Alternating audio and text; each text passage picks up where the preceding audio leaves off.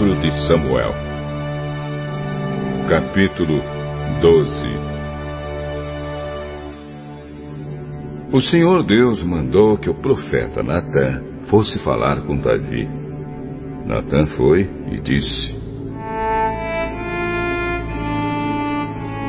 Havia dois homens que viviam na mesma cidade. Um era rico e o outro era pobre. O rico possuía muito gado e ovelhas, enquanto que o pobre tinha somente uma ovelha que havia comprado.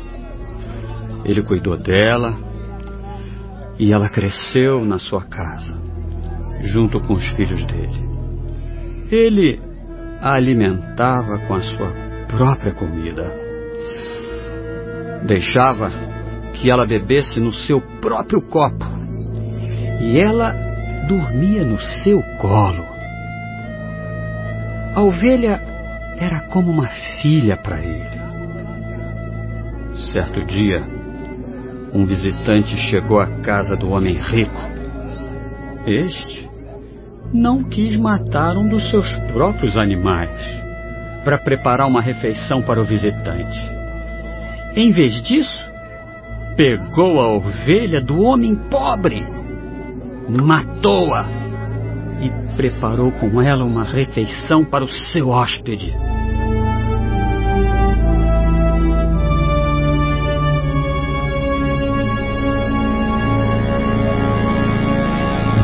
Então Davi ficou furioso com aquele homem e disse: Eu juro pelo Senhor, o Deus vivo, que o homem que fez isso deve ser morto.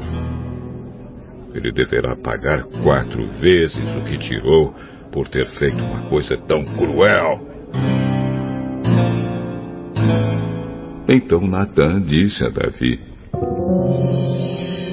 Esse homem é você.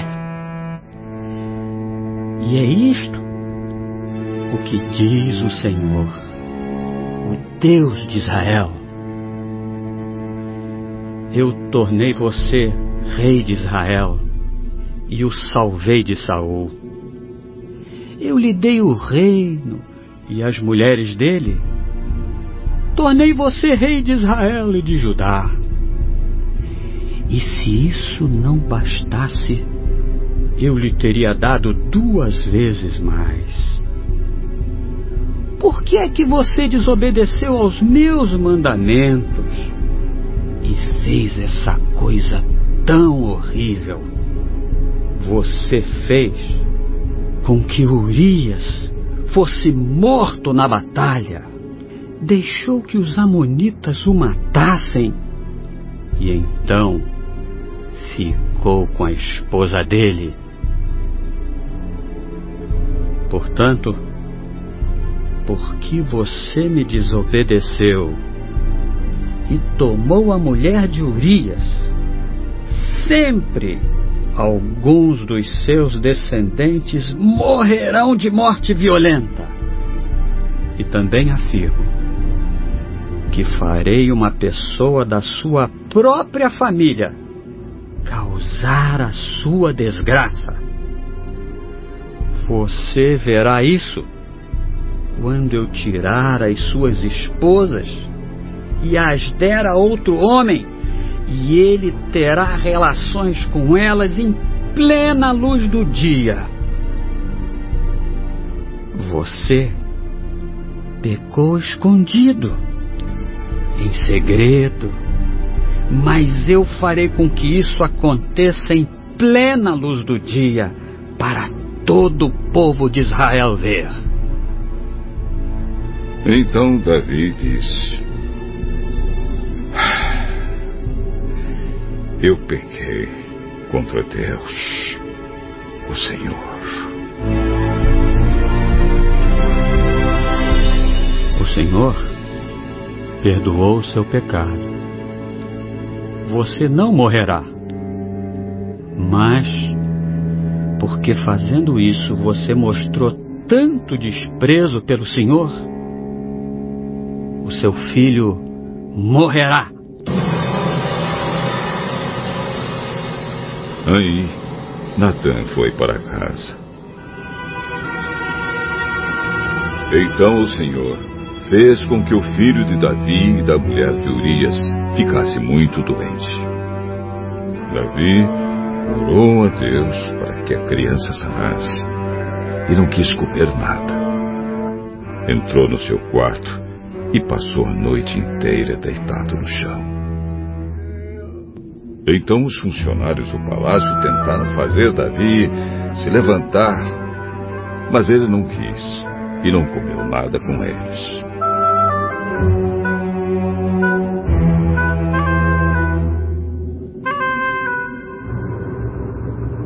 Uma semana depois, a criança morreu e os funcionários ficaram com medo de dar a notícia a Davi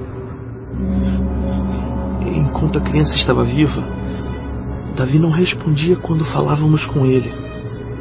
Como vamos dizer a ele que a criança morreu? Ele poderá fazer alguma loucura.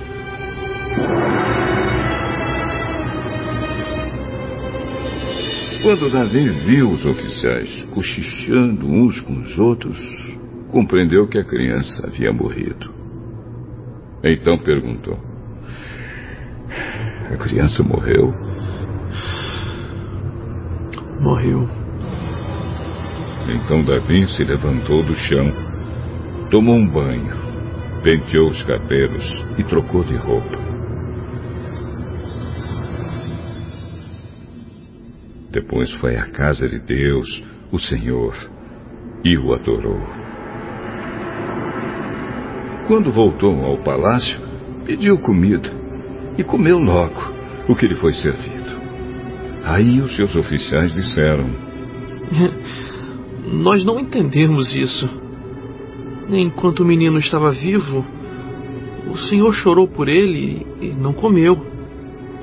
Mas, logo que ele morreu, o senhor se levantou e comeu. Ah, sim. Enquanto o menino estava vivo, eu jejuei e chorei, porque o Senhor poderia ter pena de mim e não deixar que ele morresse. Mas agora que está morto, por que jejuar? Será que eu poderia fazê-lo viver novamente? Dia eu irei para o lugar onde ele está. Porém, ele nunca voltará para mim.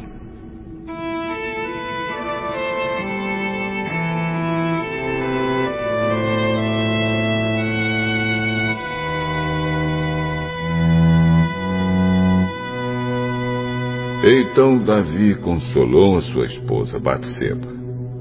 Teve relações com ela e ela deu à luz um filho, a quem Davi deu o nome de Salomão.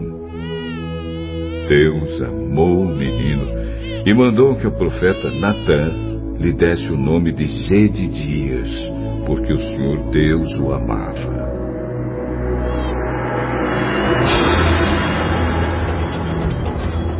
Enquanto isso, Joabe continuou a atacar Rabá, a capital do país de Amon. Quando estava para conquistar a cidade, enviou mensageiros com o seguinte recado para Davi: Eu ataquei Rabá e conquistei os seus reservatórios de água. Reúna agora o resto dos seus soldados e o senhor ataque a cidade e tome. Eu não quero ficar com a glória dessa vitória.